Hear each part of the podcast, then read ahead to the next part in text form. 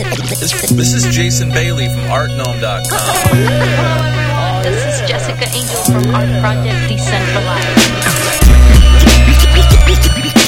This is my new space of Bitcoin card talk, and you're listening to Art on with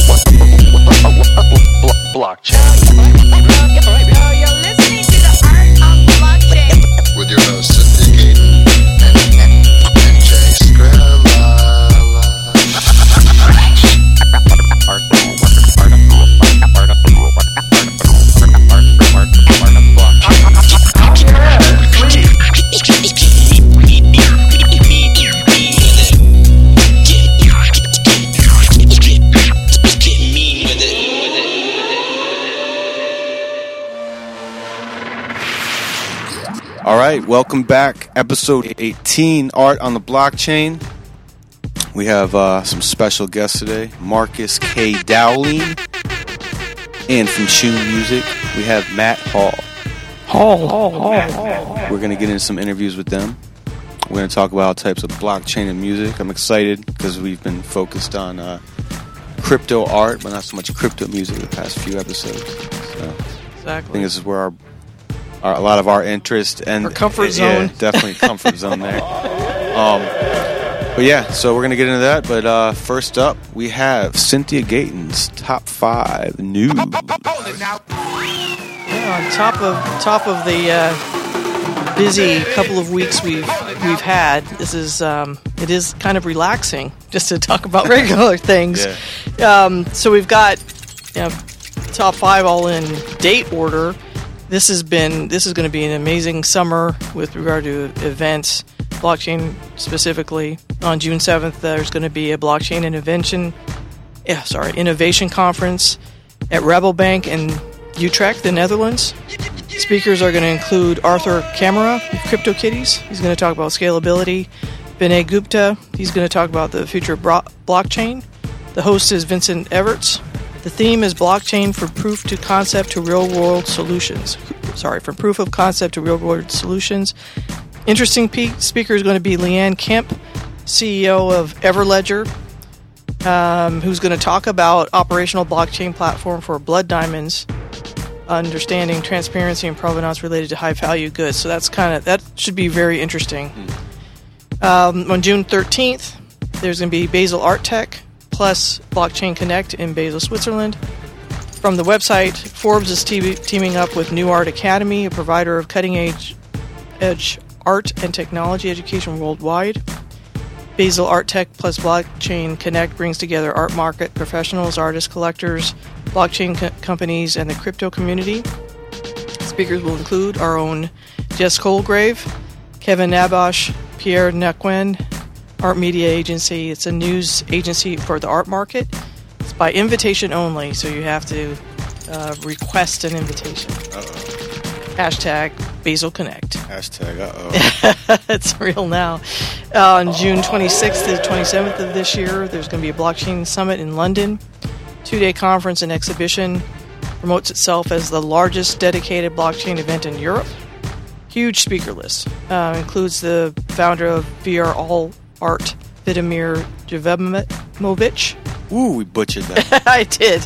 Um, Sukhi Judia, who's billing herself as the first number one best-selling blockchain author, and Marcus O'Dair, a musician and lecturer in popular music at Middlesex University. Next, uh, July 17th, 2018, Art Plus, a lot of addition and subtraction in this list. Art Plus Tech Summit. It's a one day conference co curated with Christie's Education. This is an education arm of Christie's Auction House. Investari is an exhibition, or sorry, an exhibit collaboration facilitator. Includes speakers from Consensus, Deloitte, Clifford Chance, Artsy, Serpentine Galleries, and the Financial Times. Uh, there's a two panel discussions worth mentioning. Uh, moderate first is moderated by Jason Bailey at 145. The Shout out to Jason Bailey. He did a intro rap on our uh, episode 15, and we also interviewed him on episode 9. Yeah. Uh, the panel includes Masha McConaghy. She's um, Big Chain DB slash Ocean Protocol. John Zettler, Rare Network, Matt Hall, uh, CryptoPunks co-founder of Choon, Yehudit Mam of Data New York City, Jason Bailey also moderating a second panel on the art market with Nanne Dekking of Artory, Robert Norton with Vers- Vers- Verisart, and again Jess Houlgrave of Codex Protocol. Houlgrave everywhere. She is. Um, there will be separate presentations by Artsy and Kevin Bo- Abosch. So that was this is going to be a huge, Cool. huge event. Maybe we should make our way out there. Hey, somebody listening to this, send us some tickets. Yeah, we'll come, we'll- we'll come we'll- cover it for y'all. so we will. Um, and the last number five, all public art. This is a thing that's new to me. Uh, it's a website. Our mission is part of a movement in technology called RegTech, the application of technology to the traditional regulatory functions of auditing, compliance, and market surveillance. The regulation of trade in the art market today can be replaced by blockchain's ability to guarantee the validity of a transaction while confirming that the ownership of artwork and the identity of artists are accurate and remain unaltered. Um, that's a quote from their their website. It was very interesting to go on there. It was uh, very specific and it's addressing some of the questions that I have had about this this industry. So I, anybody who's interested, I think it'd be worthwhile for you to, to check it out because this is That, becoming that's all public art, right? right. All yeah, public so, art. Yeah, I was. We're gonna get Graham Goddard on here as an interview uh, soon. We were talking to him up in New York. Okay. Um, so launch is expected uh, third, third or fourth quarter of 2018 on the APA pr- platform. Of course, a, all public art. It's an Ethereum platform, uh, physical fine art, and I saw that Summer Sherwood is identified as a brand ambassador. So I met her at the up in New York. Uh, so she's she's many places also. So, and I've got all the all the twitters that will be on the on the SoundCloud, and that's it. It's top five. Well, that's a great top five. Let's get into some music and blockchain shit. All right. Yeah, so shout out to bitsonline.com, bitsonline.com. Go check them out. The uh, they have a bunch of articles on there about um, crypto stuff, blockchain, and just tech news in general. Check them out, bitsonline.com. All right, yeah. So, um, again, we got the all music show finally back in action. uh, well, maybe not all music because Matt, I think, uh, has some other platforms he's going to talk about. But uh, we have a special guest right here, Marcus Dowling Yes, I'm in the building. from a from Indies or in Alexandria with us. He's a uh, fellow DMVer like us. Um, yes. Been in and around and with Marcus for years in the scene, No, of music course, scene. yeah. Our paths always crossing. And uh, excited to talk to you today about uh, your thoughts on music and blockchain. No, and, I'm uh, excited. All this. Like I never okay, so I never get to talk about uh, music and blockchain. That's the thing that like it's, it's funny. No, because I I I obsess about it because obviously like we're in an era in the industry where as someone who is super hyper mega concerned about you know where music is coming from and its accessibility to people and people being able to appreciate and enjoy it as a, as a journalist you want to make sure that the the creators of said music are able to you know make a sustainable living wage yeah. and that is almost impossible now for a lot of people, yeah. especially if you're like, if you have spent like I have the better part of ten years covering independent to mainstream, like crossover from independent to mainstream artists, then most of my industry, You've seen a lot of broke motherfuckers. yes, I have, yes, I have. I could, I could absolutely say that. So that's the hardest part. Is like when you when you're like, wait, so Hold, hold on, hold This on. industry. Let, hold on. Let me hold that thought. Let's before we get into that. Yeah. Let's just get a little bit background. Let me Oh, introduce Yeah, no problem. Marcus yeah, Dowling. definitely. You know, like I said, he is from DC. He is joining us. yeah. Um, let's go on background. Where, how did you get your start? in Okay, cool. So let's see. I uh, started a uh, blog in 2008 uh, called True Genius Requires Insanity. I was a uh, college journalist, a college writer. I was also a college DJ. So that's kind of like my deeper, further background in music. My uh, my father, even further back, was a uh, drummer for uh, the Neville Brothers, Oh shit. and so like you know also played with uh, Allen uh, Allen Toussaint. And Okay. So I you're from New Orleans? yeah, yeah, yeah. Yeah, my dad. So I, I, I have a deep and long history and understanding and appreciation of music, especially soul and R&B. Uh, and then you know, as I got into the the, the writing industry in 2008, that came from an interest in uh, house music, Baltimore Club. Uh, also, like you know, kind of that you know, this gets into our conversation we'll probably have today. Uh, noting that the music industry was starting to fall apart in around like 2007, and realizing The, around the advent of the iPhone. Yes, exactly. Right Is out of the time of coincidence? funny, funny that iTunes. So I remember like you know getting an iPod and then like realizing that like I could surf the back end of the internet and find every single song ever created somewhere in Brazil or you know like in, in the Soviet Union and scouring those blogs and being like, wait, this is all available For free. right for free. And I was like, this is On beautiful. shared computers around the world. Yeah, it was- Distributed. astounding. And so I was really into examining where the break occurred in the industry. Like watching, like understanding that the music industry was irre- irrevocably broken. Oh my god! And studying these artists and understanding how connections could be made in a broken industry. So, because I'm giving, I'm giving you my my, uh, my my bio in a way that's understandable to people who listen Sure. to this podcast, so they understand. Um, so the industry's broken. So I'm like, re, I'm I'm examining how like Diplo can be a producer in Philadelphia, but can have immediate firsthand access to music from Sao Paulo, Brazil, and then can go into a Pro Tool session and put this all together and make a Baltimore club track. Right. And it's like, wait, that doesn't make any sense. That's the thing that you couldn't do. Yeah, the regions got blurred. Right. It's It wants everything- music, Gilles genres, Peterson. everything. Yeah, Gilles right. Peterson.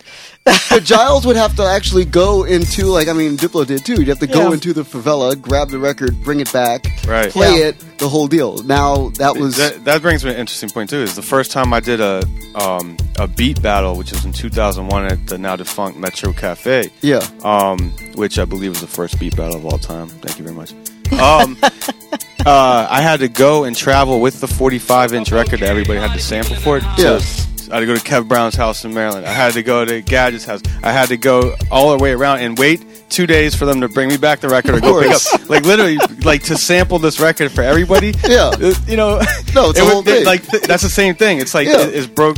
Right. it- so I was that's all broken. fascinated. So I was fascinated by this, and I would write about all of this music that was in that Nexus. That's so that's like my my core competency. Mm-hmm. There's such a thing in the way that I've maneuvered my journalistic career. So Sure. I've written for Pitchfork. I've written for Complex when they had Do Androids Dance, which is a EDM blog, which Yeah, was yeah. crazy because electronic music has become a thing for me because of understanding that that weird split of like understanding like okay so like and it was and this was at the same time that like every single producer was like 18 years old. Yeah. and had you know never really understood like how to produce. They were just pushing buttons on keyboards.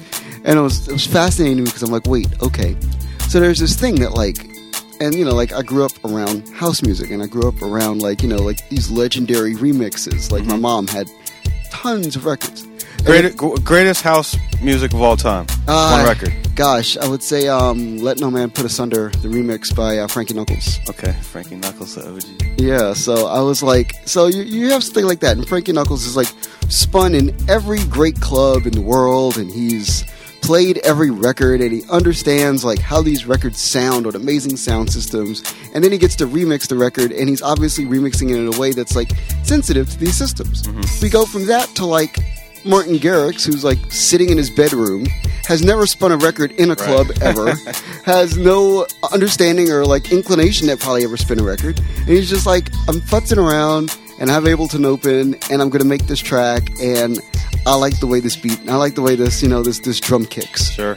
And it's so that was it's a it's a it's So bedroom producers creating club tracks is Right. definitely a phenomenon And- that and you not being in the club. Yeah, right, not, and not exactly. and specifically not even being uh, uh, aged to be in right, the club. specifically not being of age to be in a club, Yeah. which is like, wait, this, none of this makes sense. This is what how I So- imagine a club to be. Right. Are you pro or con in that state I'm- of mind?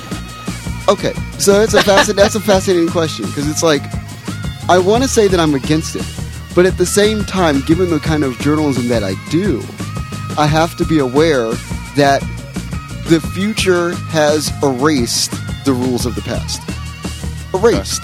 So we're dealing with a, an entirely new environment where, and again, for the purposes of this podcast, there are no rules. Mm-hmm. We are. I was telling Cynthia this earlier. Like you, we've gotten to a point now where we have to learn how to rebuild an industry at large. So it's not even so much being a creator or being an artist, but it's about being an architect.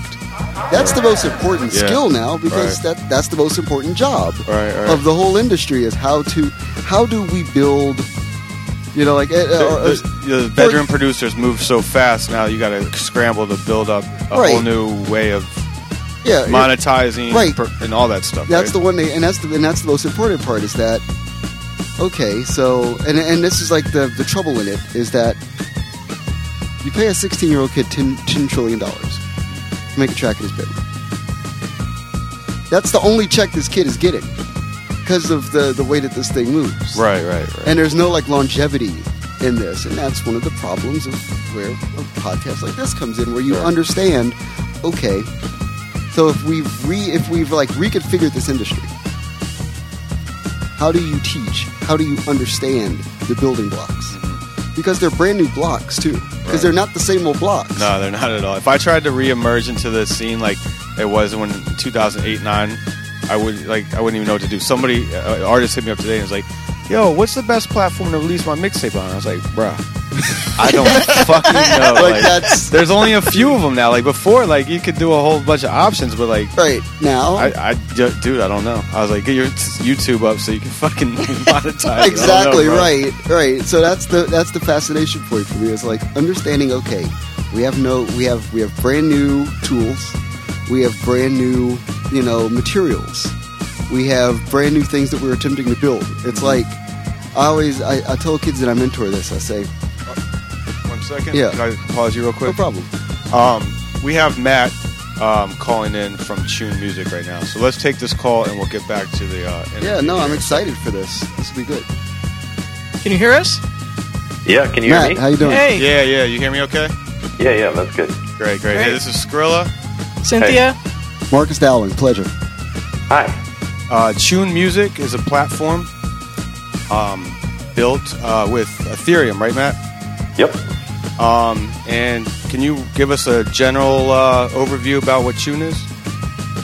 Yeah, sure. Choon is a streaming music platform where we uh, pay musicians uh, in notes, which are our tokens.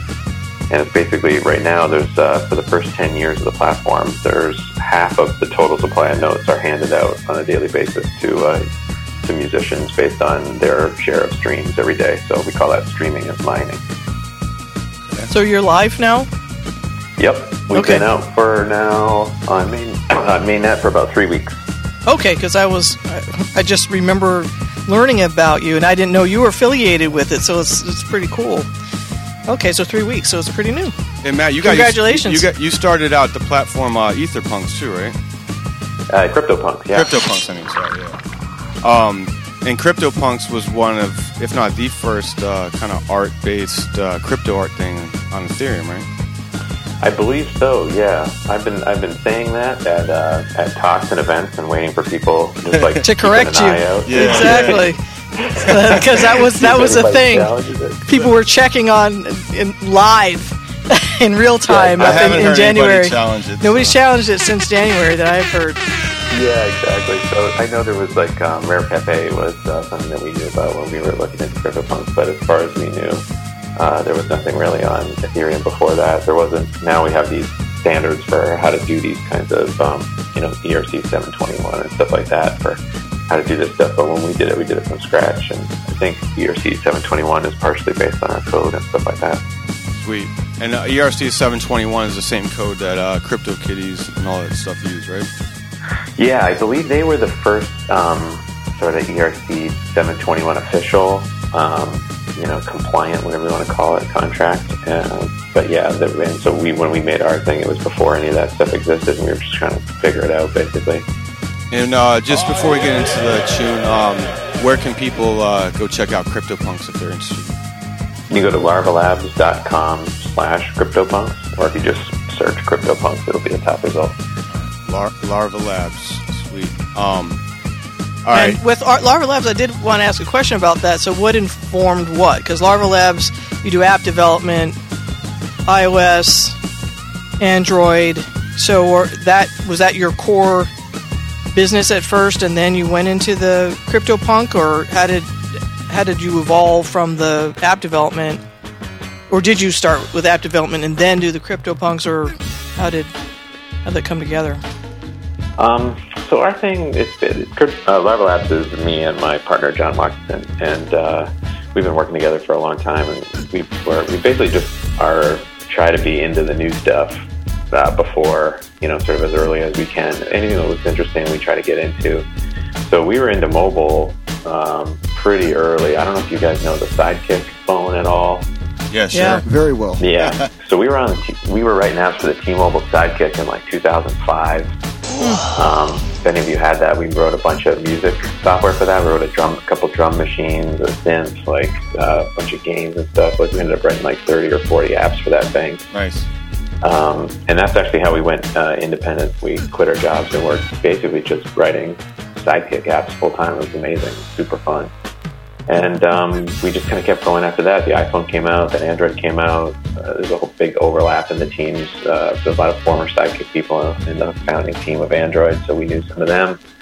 Got early access to Android, and we're working on that. And uh, but then you know, sort of like the mobile market matures. Everybody's kind of getting a sense for what they want apps for, and it's a little harder to do new things there. So we had kind of been keeping an eye on this on this crypto stuff, but with Bitcoin, it wasn't really it wasn't really a platform for developers in the same way as Ethereum was. So when that came out, that was suddenly like, oh, we can maybe do something cool with this, and and we had the the uh, art for the punks kicking around, and we are like, oh yeah, this might be this might be a good combination.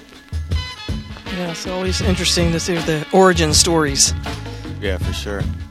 Um, what made you uh, start Choon Music after uh, CryptoPunks? Where, where did you? Uh, you're solving a problem, obviously. That you. Uh, what, what problem are you? Are, where, I guess what problem are you trying to solve, and when did you treat up or make that treatment for uh, Choon Music? Well, um, as part of like after we did the CryptoPunks and we suddenly we, it started slow, and then we got a whole bunch of press about it, and a lot of like art world press and things like that. And um, we ended up meeting a bunch of people that were not in our normal circle, uh, like sort of non-tech people. And one of those people was one now the co-founder with us, one of the co-founders of Choon, uh, Gareth Emery, who's um, pretty well-known DJ and uh, yeah, I was going to say, yeah, I know and exactly. he, his wife owns a gallery, and we were talking about like, what's this going to do to art, and maybe we should do something together with art, or maybe we, you know, we were talking about maybe doing, you know, something similar to CryptoPunks, but with some of Gareth's songs. And as we were talking about it, we were like, you know, there might be something like bigger here that, like talking to Gareth, we found out a few things about the music industry that we, that to me weren't common knowledge that there was plenty of money being made on streaming. Like as, from me as a listener, I thought like, yeah, nobody makes money, you know, on uh, on Spotify plays or whatever, which is true if you're an artist, but it's not true if you're a label. Labels make a ton of money. And Spotify's, you know, trying to make some money too, but basically the labels make most of that money. So, and then on SoundCloud, nobody makes any money. Uh, so we after talking to him, uh, talking to Gareth a bunch about that, we're like, you know, there may be a solution here. There may be something like at least like really new we can try here, like a real reset on this whole thing. And uh, as our conversation evolved, we went back and forth like for a while on um, just how would this thing look, how would it work, um, and kind of came to some conclusions and brought in a couple more partners, and, and that was basically the start of Choon. When did you start that? Uh, like, when did that idea manifest? Was it before or after uh, the the Rare Art Festival? That was starting to take shape at the Rare Art Festival. I would say um, we were starting to talk about doing it seriously. Like we had been feeling out the idea and just being like, you know, is there something here that would really work? Like, there's lots of crypto projects that are like, you know, claiming this is going to revolutionize this and that. We were like, let's is there a plan here? Like, there's a, is there a thing we can actually build that would be cool and would be something people would want to use right away and that could grow to be a, an important thing? And once we started figuring that out, yeah, that was around, uh, you know, the end of last year. So that was started getting into September, November type situation. Yeah, so definitely I had a question, um, Mr. Marcus over here. So uh, yeah, I just wanted to ask. I am at this point now where I'm starting to understand the uh, the the loss of revenue in the music industry between uh, 2005 and where we are right now. 2005 being one of those years where the music industry made ridiculous sums of money, something like 20 billion dollars, like overall. And there's a gap now of I think 200 percent of revenue between where we were in 2005 and where we are right now. And I feel like that's money that should be going to the artists that we're missing. And my question to you is how are you preparing for growth in order to attempt to get that money into the hands of artists overall that are looking for this money in order to like incrementally allow for the music industry to begin to you know make up for lost ground Right. So because to me to me it's a scaling thing that's that's what i'm that's what i'm intrigued by like how do you scale for that kind of growth in in something like this that's just such a like you know revolutionizing and largely brand new industry yeah, and when you say when you say scaling, do you mean like how do you grow into being a solution to that larger problem? Or do you mean that Exactly. in terms of just like a more of a me- tech. No, to me, yeah, to me, it's it's it's being the solution because I think that's ultimately at the end of the day, if like if when this works to the level that it should work, then I think that's the part that you know, like this as an industry begins to play in the future of where you know music is headed. Yeah, I'd say like there was this dream um, that uh, when the internet was new for music, that was like this is going to be amazing, right? Like artists can go direct to fans, the cost of distribution goes to zero. You can get music to exactly the people that that want it. You don't have to have record stores and presses and all that kind of stuff, and it'll be great. And the artist will make most of the money. That'll be that'll be cool.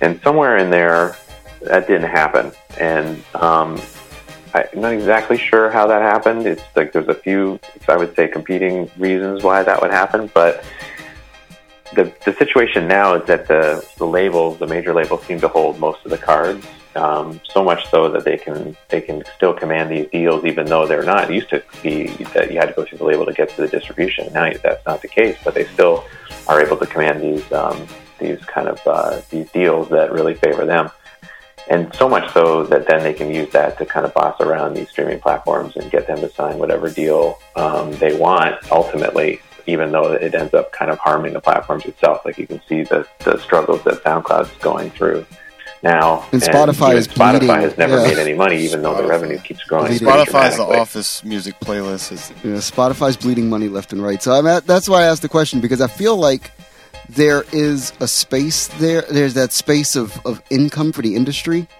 that is ultimately now in the hands of going straight from platform to artist and that to me is the is the real question because we've already answered for the three major labels that are left but now we have to answer for the millions of artists that we have available now who all should be earning for even if it's minuscule amounts of money for the amount of content that they're making. yeah so, i would say yes. Yeah, so I'm Uh, just trying to figure out I'm just trying to figure out like scale wise like are have you thought about like what this looks like in like a 12 month, 3 year, 5 year kind of plan? Because to me I think that's the one problem we always had was when, you know, in the days of Napster and, you know, LimeWire whatever so on and so forth, we never had any plan that was actually stated for like okay, 20 years down the line, we're still in business. What does this look like for us? How do we want to be able to be like, you know, an advocate for artists and them being able to like, you know, make a sustainable wage? Yeah, definitely. Um, so, in terms of like that relationship to the industry, especially to the labels, um, there's a few. The, the plan is a few years in duration there. So right now, uh, the people that can sign up and upload music to Choon are strictly people who own all the rights to their own music. So it's a reset on all that stuff. We're not doing deals to get back catalogs. We're ju- just looking for next generation of artists who haven't got caught up into the system yet. And um, partially that's you know practical a practical concern because we just can't do these deals uh, obviously with these with these big labels and Right, we right, can't right. compete with Spotify Yeah. on, on catalog.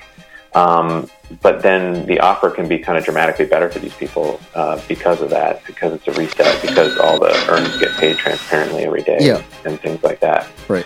Once once we have sort of a critical mass of that, then we can start talking to like indie labels and be like, because the system, the payment system, can work for for whatever. Can all the money can go to an individual. You know, somebody who makes something in Ableton and uploads it, they can get all the money, or Right. it could be a split between a label that's still providing worthwhile services or whatever they whatever they want to do. So we would then start doing um, onboarding like indie labels. That would be sometime, you know, let's say like early next year. Then once we have that thing, and then hopefully what we start seeing is that new artists start by going to Choon. Like if we get if we can break a new artist and it happens on Choon and they reap most of those benefits and they they don't ever need to go to the big label, then Right. that's the the thing, the catalyst that starts to you know make this this whole thing work. Um, and then eventually we can talk to the bigger labels once we sort of have enough critical mass there and and weight behind us. Um, maybe they'll be- maybe they'll be blown up by then anyway. Yeah, and I just wanted to have one final question to add on top of that. Have you thought about the? Have you thought about reaching out to third-party distributors who need access to, you know, for them inexpensive slash like royalty-free style music for commercial use? I think ultimately, yes. I think what would be great is that um, this basically this like uh, payments infrastructure we're building on top of music would cover a lot of these use cases. So right now we're just doing streaming because that's kind of the most popular Right. uh, method for people. But then we want to add lossless downloads and things like that. So you can imagine different licensing models for that. Like I'm I'm downloading this for personal use. I want to use this in a commercial. How much do I have to give you to use it in a commercial? Stuff like that. Yeah, because I know that Moby he has the the gratis site where he's you know put up a bunch of his remixes and a lot of like you know actually big, some of his bigger hits that he has you know physical control over now, and they're available for free download for like you know for use in these kinds of like you know like third party situations or you know for commercial use and. uh, It, How does he track it? Well, he has he has he has tracking on the back end. Like you know, it's literally you put in your email and it opens up a you know like you know cataloging service where everything you've ever downloaded under your name Gotcha. is available, and so you can you can track it on the back end, and then you have to kind of like you know tag the the film, and Mm-hmm. eventually like you know you go back in on the back end and you tag where it is so that he can look Okay. or whomever is administrating a site can look through and go okay so this was used for you know one two three go the movie and Right. this was the you know the opening sequence whatever but I mean, I feel like that's that. I feel like that's like the long goal of all of this. I want your thoughts on this too, like because it's something that I thought about, and when I was heard I was speaking, I'm like, oh, good, this would be good to talk to somebody who thinks probably the same way. But like, this is like the long-ish arc of this is that you get to a point where it's not even a label situation, but the real mover is like how many times can you get something into the public atmosphere and have that push the earnings? So that it's like the McDonald's commercial or not even the McDonald's commercial but maybe like the ad that pops up when you're playing you know tiny angry you know birds of doom whatever on your phone. So stuff like that where it's like that's where the real push for the, the music comes from. And it's all like you know available via these kind of like you know bitcoin you know push sites so thoughts about that Yeah, definitely, and it's kind of interesting to think also that what if all this was just made easier, right? Like this, the technology side of this um, seems like this all should be much easier, like this rights management, Right. payment stuff, and you can just go to a site and, and take a look at a hundred different, you know, tracks that you can use for, you know, I'll pay you a thousand notes, and I get to use it in my in my game. I'm an indie indie dev. Like I would want to do that when I was writing games and apps. Um, Right, that that would've made right? your life so like, easy, right? stock audio stuff out there now, but could just you know doing it at scale would be a pretty interesting thing. yeah that would that would have made your life crazy easy right like to be able to do that and just have to be able to source the music that way right Yeah, sorry, I, I didn't hear no i was saying that. that would have made your life a hundred times easier right if you could have just sourced your music that way Yeah, Yeah. yeah, and if I also if I know that it's going that it's like most of that money is going to the person who made it, right? That and then and what does that do to the pricing then, right? If it's easy for everybody and most of the money goes to the artist, then does this whole thing like, oh yeah, I can do this now. Like you know, give me ten, give me ten bucks. I got enough people to make it using this track, but that's that's fine. It's cool with me. That's something like that. right So, so how can you as an as an artist in terms of customizing uh, music availability and how it's used. Um, are you how are you are you asking the artist what they'd be interested in having available in terms of like if it was something just for advertising or how do they how do they customize their um, offerings?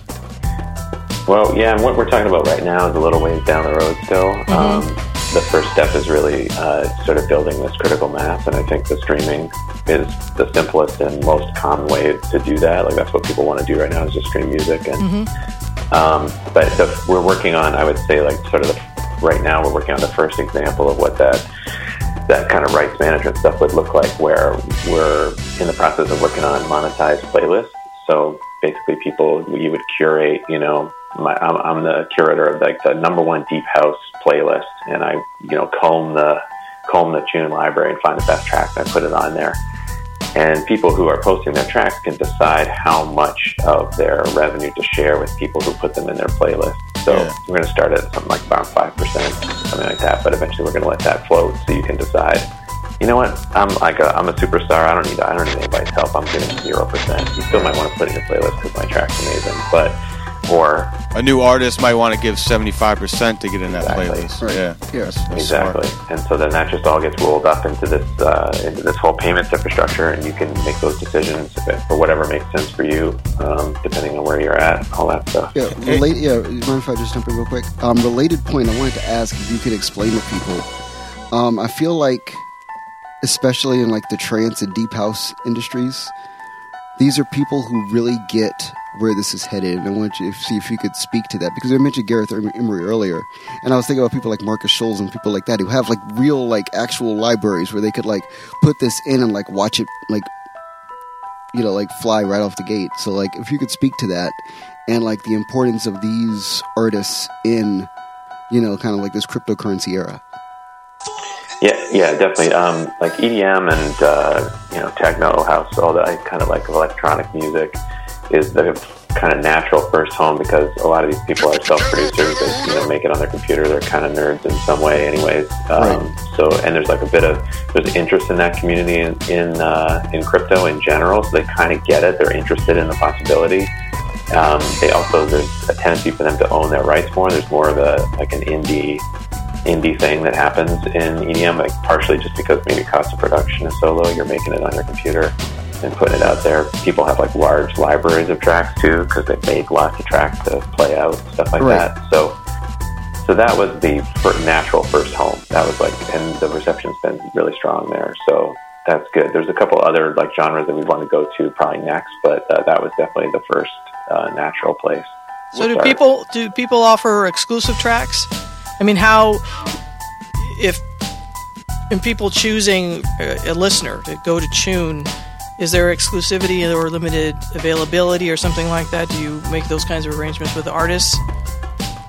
Um, we don't. We don't. I mean, in the sense that we don't ask for that. Um, okay. It's up to the artist. So we don't ask for any exclusives. So you can post it to SoundCloud and post it to Choon. The only thing we uh, ask for is that you own the rights to the song. But we have seen people posting exclusives um, because they want to drive traffic there. Like if you drive it to SoundCloud, you know, there's only so much you can get out of that. So people want it. People want their listeners to end up on Choon. So um, the um, the person who's been number one for I think now seven days is this um, this guy named Guy J who posted a track that he's been playing live for I think a couple of years, and he's never well, never posted it anywhere. So he posted it to Choon and told his followers about it, and they all went there to get it.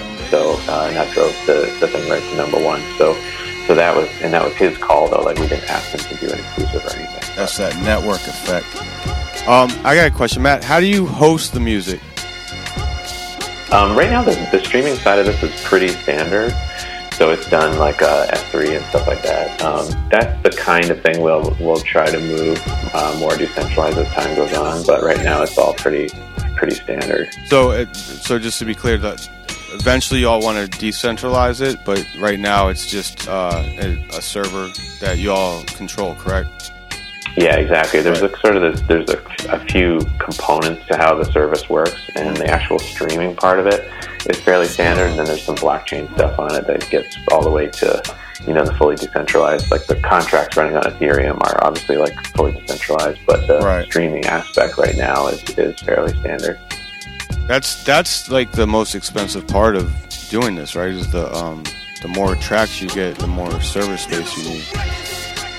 Yeah, and like there, it's at least like manageable these days. You know, like um, you know, a little while ago, without S3 and things like that, it would have been a huge pain. We've been buying servers and put them in racks and stuff. So at least we got that.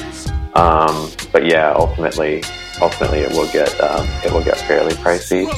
So it's interesting. Like there's all these these there's these trade offs right now. We're, like, we're in the early days of all this stuff. So like we've got um, copyright concerns. We don't want people po- posting copyrighted tracks and, and getting notes for them and things like that. So there's like there's mechanisms that need to be developed. I think for those Yeah. kinds of things. Is it how do you guys combat that right now? Is it just because it's such a small community you can combat it on an individual basis?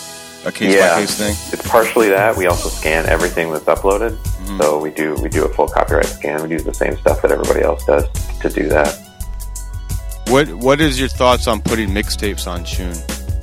Uh, we'd love to do it. I mean, that would be great. Like that's one of my favorite things on SoundCloud is uh, is DJ mixes. So what we need really to like, to do it properly, what we need to know, we need to know what's in the mix. Um, Yeah. So we could it could almost be like a like a playlist sort of payout type thing.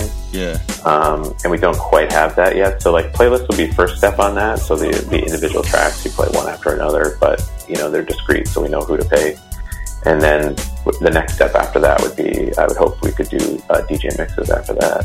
I, I remember back in the day, SoundExchange when they started, they started collecting money for artists, and then they started contact cold calling the artists and artist management to be like, "Yo, you have ten thousand, twenty thousand, thirty thousand dollars sitting here.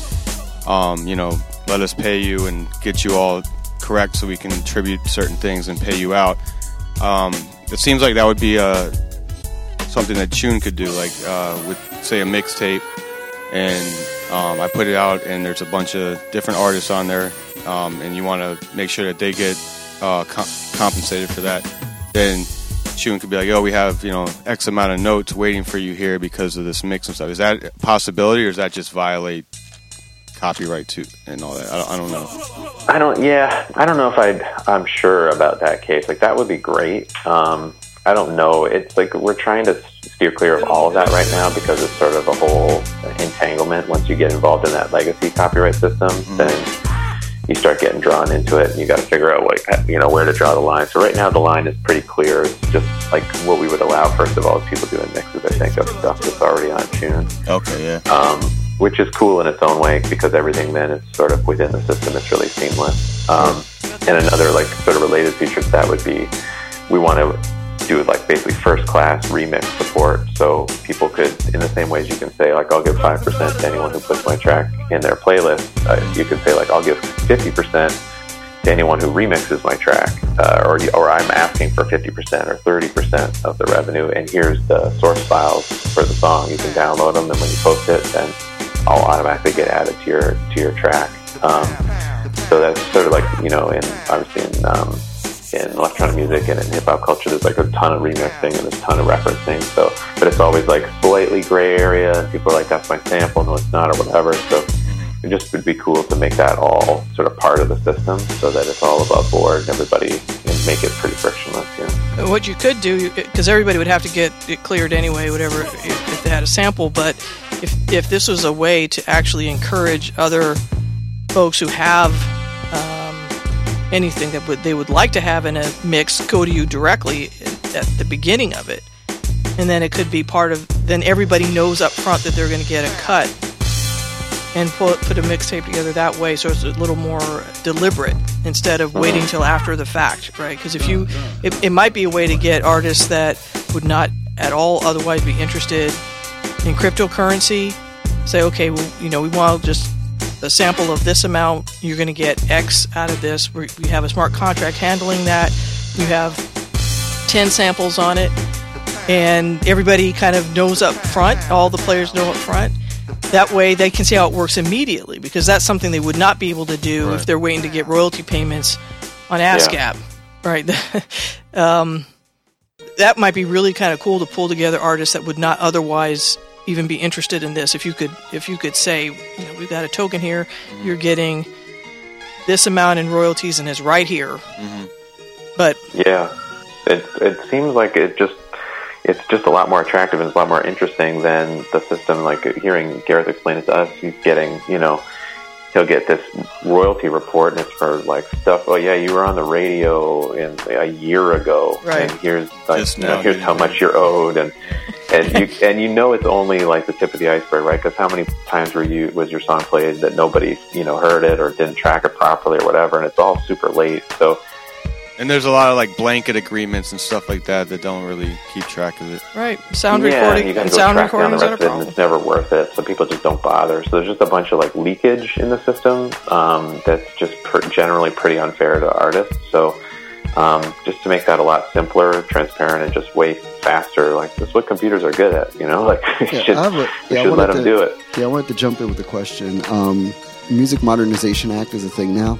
That's really getting a lot of like you know a lot of popularity. A lot of people are talking about it. I was just on on Capitol Hill like two separate times, where people were like, "There's actual like you know world renowned artists like lobbying Congress to like make sure that artists who released music prior to 1972 are able to get you know actual like you know checks for their mu- their music." So thoughts about thank you pharrell yeah, you know, like oh, thank God for blurred lines, or else we wouldn't have any of this. But um, but the thought, my thought, my, my my question here is to you, Matt, about contacting legacy artists because there's something about like people like Charles Bradley and people like Sharon Jones who've been able to like regenerate their careers and be able to like have this kind of like you know resurgence. And noting that they these, these artists come out of nowhere quote unquote nowhere and they you know like emerge and they're immediately at the top of, of their industry. The thought of doing that in the blockchain era so that there is an interest that is created and then you can retain those fans for what you're doing in this new environment. Have you thought about that? Have you thought about like the possibility of what that could look like? Insofar as like reaching out maybe not to new artists but also to like you know artists who are older as well who are legacy artists who may say like somebody like Mavis Staples for instance who you know hadn't been in the studio in like 10 years. And then it's like oh yeah I've recorded a bunch of brand new music. And people know me and people are aware of me and They don't I- have the label. They don't know the groundwork. Yeah, they right. weren't indie artists like how it is now. Yeah, Like, they're they just straight yeah, they're came like- up through the traditional. Yeah, just boom like Right. that. And so, so just thinking about that, like you know, have you thought about that? Is that something that would be of potential interest? Yeah, definitely. I mean, and I think at least in our early stages here, it's it's really all about like what's their what's their current deal? Like, are they are they still are their rights tied up? Like some of these um, some of these uh, contracts that people sign are pretty unfair. So it's surprising like how restricted they are and what they can do. But um, but assuming that that's not a problem, then yeah, definitely. I, I Um, still don't think you can stream De La Soul. No, you can't. but I mean, that's, but that's because that's They're in the because hip hop hall or the rock and roll hall of fame. But that's because De La knows. De La, De La. Okay, so uh, uh, well, they uh, have some funny uh, arrangements in their contracts, right, contracts. but they also understand their worth. So I wanted to ask you, Matt, about helping artists understand their worth. In the in the process of doing this, what have you learned about that? What have you learned about that as a concept, and how do you actually like, you know, work towards that with you know your module? Yeah, I think um, there's maybe a couple answers to that question. One is like, uh, again, uh, based on stories that Gareth was telling us about, kind of his insider look at the industry, and and for him, the saddest part was as the the business he was in transitioned to most of the revenue coming from touring and shows Right. that that a bunch of his kind of favorite artists who are not into that and never had a live you know show, never had a desire to do it. They basically just dropped out of the industry. Um, And so there, he was like, "I'm losing all these um, these people made music that I really loved, and now they're not doing it anymore because just purely like a you know almost like a business model problem, you know." And um, and Gareth was lucky enough to have a, a healthy sort of touring business, so he could make it work. But he's like, but it's tiring too, you know. Like I understand why people don't want to do it. So, um, or they take a deal as a result of that kind of pressure. They take a deal that makes it possible for them to make music, but it's not, as you said, it's not like it's not really reflecting the true worth. Like the the artist really, especially these days, is producing the, th- the thing of value. Like, um, you know, the infrastructure for distribution of this kind of stuff is all around us. Like, it's, you know, it's next to free. So it doesn't make a whole lot of sense that you'd have to like do a deal with an enormous company in order to get your music to people that want to hear it. So I guess like like the what I would see is like what to me like what would be really cool and like a great um, huge thing for Choon would be somebody somebody new breaks out on Choon and then can basically make that a part of their of them as an artist business wise that they don't need to like if you break out on SoundCloud you need immediately need to figure out okay what do I do? Like I'm not making any money on SoundCloud so do I sign a deal with the label? Labels labels cherry picked SoundCloud like nobody's business. Cherry picked it's crazy. Yeah. Yeah it's used as sort of like an A&R system for the labels and uh, so yeah, and that's like that's and they and you know it's for them it's great if you see if people coming up see that as the end result. Like oh, if I'm lucky, I'll get a I'll get a label deal. Like that's the that's sort of the pot of gold. But what would be great is just a system where you know or a place where you could you could kind of make uh, you know make a splash and then continue to stay there, and that's like a part of where you make your living. Um, like that would be that would be amazing. Definitely. Um, have you uh, thought about this? Is a thing think about sometimes with uh, music and blockchain. Is um, so uh, I know I come from a producer background, and um, what you just said rings true. Like a lot of producers, uh, once the model became touring as the main uh, monetization outlet for music, uh, a lot of producers, you know, they they they, they have no way of making money because right. there's they're not selling records, they're not getting royalties, they're not getting any of that stuff. It's all because of touring. Because music's a lot of it's free or it's streaming, you know it's pennies. Um, so a lot of people have become sound. They make sound kits and stuff like that. Um, is that something you thought about with Choon? Because I could see a huge market for uh, producers putting their sounds on Choon as a library, and then you know people on Choon could pay them in notes or if they use it, etc. Like that. I, I, think that would be a good uh, a good marketing tool for Choon. Yeah, that would be that would be really cool. That sort of like might fit under the remix umbrella a little bit. Um, it, you know, if it was part of a track that you know you were going to use the stems or the you know some of the sound libraries to to do the remix, but it might be fun too just to have them kind of released as a as a thing like I'm sort of an amateur Ableton mm-hmm. kind of noodler and I'm always like you know I can't make my own sounds really so I got to go out there and get sound packs and stuff so I'm all over those sites but yeah mm-hmm. it would be great if it was like all easy and seamless and everybody was getting what you know it was just easy for everybody involved and yeah that would be great yeah I could see I could see producers taking yeah, advantage of that in system. my in my head I see in the future not, not that I'm like, you know, reading through a crystal ball or anything. But there's this space where there's an album, there's the instrumentals, then there's all of the drums. Right. Then there's, and you literally are purchasing, like, at, you can purchase this at various levels. Mm-hmm. And it's like right there on your site, Matt, where it's like, okay, if you want to buy this album, it's here. If you want to buy these singles, it's here. If you want to buy just the drums, they're here. Right. If you want to buy just like, you know, just a couple of these like melodies that are made, they're here. Like, and and that's and to me, that's something that Beatport could have done. Mm-hmm. But Beatport wasn't in that industry of doing that. They were just like, okay, single, single, single, single, singles. But in my mind, that's the next layer right. where we go with this because right. you have to monetize. Not, not to not to you know use a term that's popular in the industry, but you have to monetize 360 degrees right. of the actual song. Right, right every so morsel, every right. crumb. Exactly, yeah, right. Finish you your plate. You have to license all of that too. Right. All of that would have to be managed in, in terms of the rights management. It would. It, oh yeah. I mean, all there's there could potentially be some advantage for it being an Ethereum product or on blockchain because that would already be known. Yeah, and you'd have it, and it's if already it's, if it's native yeah. to that environment, there's there could be some benefit to that. If it's native to it, then it's a lot easier than to try to pull something that's already been done and divide it up that right. way. Because mm-hmm. my thinking is for you as as as the beat maker, mm-hmm. it's a lot easier for you to make money off of maybe that yeah. instead of like Trying the fully completed song. Yeah, yeah, of course. And saying, okay, artist X, mm-hmm. you get the fully completed song. That's fine. I'll take every other piece that I I made. Right, right and I'll take you know like Yeah. I'll take hundred percent of that, and you Sure. get hundred percent of the completed song that your vocal is on. Right. That you know mix master and put it out. Yeah, I, the the industry's so saturated with bedroom producers now that um, you know it's hard to even you know like ten years ago you could go into studio and sell a bunch of tracks. Um, I remember DJ Toomp after he blew up. You know he used to travel the country studio to studio, and you know.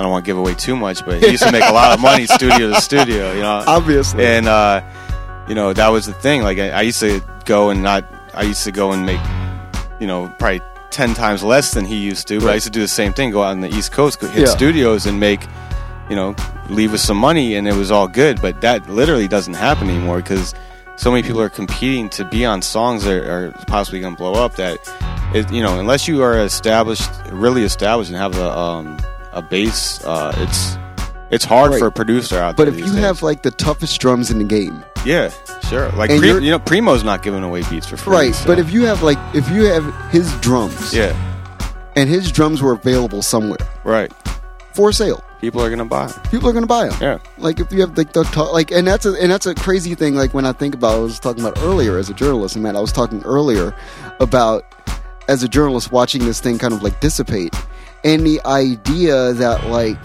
thirty or forty years ago, imagine the spread of hip hop, for instance, you know, from like seventy, you know, seventy four to right now. Imagine how much faster that would have happened had the the time when you like when the time when you hit the, the machine and you you took the sample of Clyde Stubblefield's drums, you Yeah. took the fucking drummer break, Right, right. and you, you hit the you hit the, the you hit the pause tape and you made it, and then you looped it, and then if you could like literally sit down and upload that to a site, and then hit the hit the news and say, hey, this is available for X number of you know for, for X number of notes. everything. Sure, Right, it would have made it would have been different though. It would have changed the course of history as well too, because you had, you know, you had the time for that region to really breed what hip hop was. Yeah. at that time, and it it lasted like that for a while. Right. Then, as the internet came on, the region started melding. Right. And more and more, and the But it's just yeah. it's crazy to me just to think about it. When I, when I was getting ready for this conversation, I was thinking about that. I'm like that that would have been insane Mm-hmm. because by '81, Clyde got no money off of his break. but dude. Clyde would have been able to make money. Yeah, I mean, I've seen Easily. documentaries with Clyde, like, yo, man, like, fuck this. Yeah, he would have been able to. He would have been able to make money because Yeah. you would have had to have. James Brown's drummer would have been paid because that's that's how hip hop Right. was. And and then it's like it would have. You all know him. There, there's there's something interesting about this that listening to you all talk is that you know the musicians are known for their some thing Right. that they're articulating, and Yeah. then if you oh sorry, the, but then if you if you do have your bedroom DJ, Yeah, you're not they're not necessarily known. You know, it's it's it's a little bit different because there's personality that's related to Right. these artists that I'm not. Sh- I, I'm thinking is getting lost a little bit. for- but you're forcing, and I think that's one. And Matt, I want to ask you about this too. If you've noticed on the back end when you're like kind of like going through stuff, which I'm sure you do. You don't have to. You don't have to lie to us. I'm sure you do. You, get- you get stuff on the back end because my, my buddies that work at Bandcamp do the same thing. When albums come in six months ahead of time on the back end of Bandcamp, they're downloading them and listening to them immediately like before they even reach you know the world. So I'm sure you do the same thing. So like when you hear a track and you hear somebody doing something particularly unique, that person automatically has a personality of just being like really great at what they do, and you're like intrigued by them, and you want to like hear more, right? Yeah, definitely. I think uh, Yeah. there's something like we're just hearing this conversation too. That's like the the whole idea of um, you know what would it be like if it was if this was easier or more available or you know what, what would it what would the course of music history been like if you know if this level of abundance and ease of finding out about things where you know was was present previously. It's like it seems like if you could hear a song, I, like some of my favorite songs are remixes of other songs. Right. So if you make that easy and and also by easy, you know, easy to do it, but also easy for the person who originally made the song to get what's due to them, which allows this whole process to work continuously and not just kind of peter out as like you know the original people give up on this whole thing. But um, then we get this new like you know oh that's a sound I never would have made. Like I make I work with these kind of instruments and I would have never made that drum beat or that bass sound or whatever. But I have this idea for it, and those are some of my favorite kinds of music. Is this uh, those merging? So if we make that easier, then what kind of stuff? Like what does that do to the kind of music and the volume of music that's produced? I mean, it's it's a pretty interesting thought. It's still kind of not really out there, even though like we, you know, lots of stuff is done about music on the internet. There's not, this isn't really that widespread, that kind of mechanism. It's probably the, the imperfect, the imperfections of older music are more welcome. It seems like that's why these older tracks and these keep being reused is the, is the human element of it. Soul. That the, uh, the, the computer doing it just, I mean, as much as I like my EDM, it isn't the same.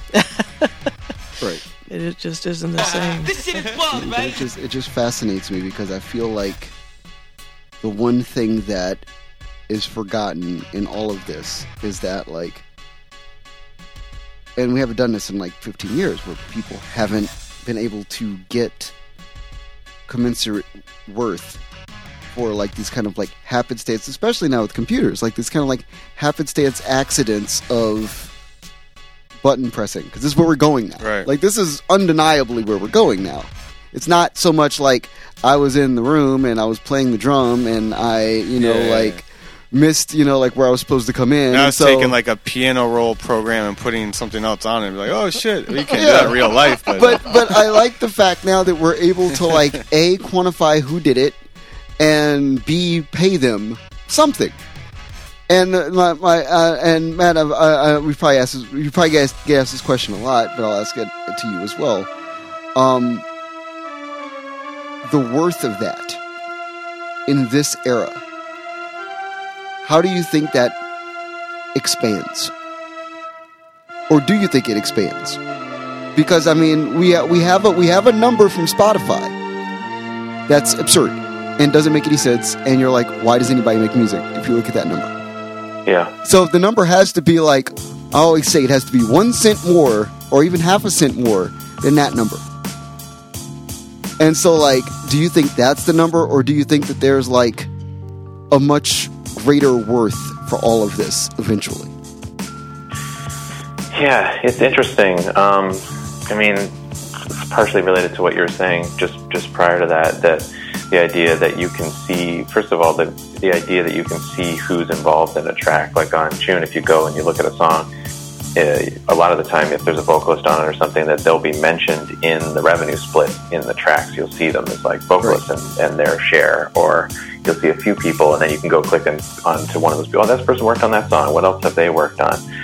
Um, and the whole thing is pretty transparent, and we try to make it as transparent as possible. So every day, um, all the earnings are published across this whole network of relationships, and you can see who's making what and, and from what and all that all that stuff. So even that's kind of a new thing. It's like a, it's always murky who's worked it's a on brand- what. the, it's the block, the block explorer in music and blockchain is a, that, that's one of the variables that makes it interesting. Is that you can literally see in real time who's listening to what, who's making what. Like you Right. said, the artists that are on it uh, without even if say you know like when LL Cool J released that one song and didn't this, this I forget this song, but it didn't it's list the it. singer and then doing it. yeah It's doing it, and then it's, she uh, like yeah. fought back for years to get on. Yeah, LaShawn he wanted like a yeah. skinny girl in the video and all Right. that stuff and. But right away, we could have been like, "All right, that's her. I'm going to call her up to get a track." But it took Exactly. like 15 years before anybody Yeah. listed right her. and this is now like on the track. fully transparent like okay boom this is who it is Right. I think, and then like the, for the listeners to be able to see what everybody else is doing, and like me as a DJ, even being able to see like who's downloading and listening to what, that's that would play an integral role in the future of DJing. I think. Yeah, and we're starting to see a little bit of that now already. People are looking, you know, looking around, finding music that's similar to theirs on the site, and then talking about doing collaborations. Um, There you go. also, just because it's so easy to to do the back end of that collaboration, meaning like if if uh, if we're going to work on a song together, all of us, without this, then we got to like I don't know, send a contract to each other, and then like when, how does that, how does the money get split, and when, and how, and now it's just as easy as like, yeah, just put me on your. I'm going to see it because everything's public. So like, yeah, just use the use the my vocals and give me 30%, and uh, I'll see it on your track, and that's that. Now it's now it's fun and it's like kind of easy to see that everybody's being honest. Well, for for all our listeners that have still stuck around for this conversation, it's a good conversation. Uh, I just want to, we haven't mentioned it, but it's choon.co, C H O O N dot co is the website you can go to, uh, you know, sign up and learn about this. Is it open to the public? Yeah, it is. Yep, and um, we uh, we are now. I think we're we're still we have an artist waiting list just because we're doing the, the copyright scanning and there's a bit of a backlog there. But we're we're getting through it. So if you're an artist, you can upload uh, pretty soon after signing up too. Right now, there's 1,487 artists signed up with Choon, and you all have only been uh, operating for around a month, right? Yeah, not even. I think uh, yesterday was three weeks. Sweet. And to, we, I know you talked about it briefly in the beginning, but there's one million of these notes created. How One does billion. it? oh, I mean, one billion. I'm sorry. The, how does it? A million billion. How does it distribute it again? I know you. Yeah, talk about that for a second. Sure. So it's um, the the whole thing is called streaming as mining, and the idea is it's an analogy to you know the miners do the work in Bitcoin, so they get the rewards, and for the music side, it's the same idea. The artists do the work, and they get these rewards for doing that. So every day uh, there's a daily allocation of notes that the that the system hands out. So right now, for the first, I believe, five years, it's 375,000 notes a day. So we total up all the streams and then divide up sort of pro rata based on, you know, who got the most streams. You get that share of those notes. Um, and that continues on for a while. Then it starts to trail off linearly for the second half of the decade. Um, What happens after the ten years? so as, at some point during all of this, then we'll start charging money for these things. So then that will start to, as the number of notes we're handing out declines, the amount of notes being bought by people trying to use the system will start to increase, and it should hopefully counteract that. So as the supply fades out, the you know the uh, the number of notes being purchased should rise. So should at least should grow, we would hope, but uh, should at least sort of even out. Why why did you pick ten years? I think it just was. We wanted sort of one to give like we're thinking about this as a long term thing. So ten years is a pretty long time in uh, in computer land, but uh, also just sort of a round number. And it, it needs to also be. It can't be a hard cliff there because that would be a real weird discontinuity in the whole system if you suddenly went from. 375,000 one day to zero the next day. It's like the real life music industry be- or something, right? What that's right? It's like the real life music industry or something, right? Yeah, exactly. So we wanted to have it be something that uh, actually you can sort of adjust as that number started going down, which some of this stuff is modeled on, on just how the blockchain rewards decrease and stuff like that too. I was just thinking about things change so quickly. You know, trying to uh, go out into ten years is is quite a feat. Yeah, yeah, and, and that's hopefully like uh, sending the message that we're thinking about this on those on those time frames because some of these things take take time to change as well. But uh, but also it's like the way this works is that the in the same way as with these other like you know Bitcoin, Ethereum, all that stuff. The earlier you're in, the more the more chance you get to capture the share. Right when there's 1,500 artists, then you have a better chance of getting some of these notes versus you know So a year take from now. so take note to the artists listening. Get in early, and you'll be part of the bigger allocation of legacy. notes. So I wanted to. I wanted. if Choon takes over, like the plan is, then you all will have much notes, and you'll be rich, and your one cent click will maybe be worth a lot more if Choon blows up. So I wanted to ask you a question about something that I think you may have noticed on the back end. It's a thing that I've noticed on the front end, just insofar as how I study like global music trends. So um, I noticed that like something like Korean pop music, it's very popular in Asia, but it's also popular in South America, which seems like it's you know incongruous and doesn't make any sense. But then when you see like the the revenue at the end of the day, you're like, oh, fine, great, it's popular there, wonderful, I don't care. you know, the money comes in. So are there things like that that you notice as far as like looking at the globalism aspects of this, and uh, which ones are the ones that stand out to you the most? like which genres are the ones that Yeah, like out? as far as like the globalism, like when you see like you know something that's made in Switzerland that's popular in South Africa, and you're like, oh, that's different, That's what But- journal. Yeah. That's what journalists are for. right? Yeah, where, where's young, Yung Lean getting that burn at? right. exactly. I don't know if I can answer that question tonight, but uh, yeah, but that's where but that's a different that show. At, but I can- yeah, but I feel like that's something that's important in understanding the, the, the genius of this is that it's it's one of the few things like you know it was, we're very anti globalism in America it's a thing, but I feel like that's the genius of this is that you're in you're ultimately creating a globalized marketplace at all times. Like for you know artists who are independent and don't have access to distribution or have access to you know marketing and can just you, you put something on a platform like this and it just expands. And it can you can find pockets of different places where popularity becomes a thing.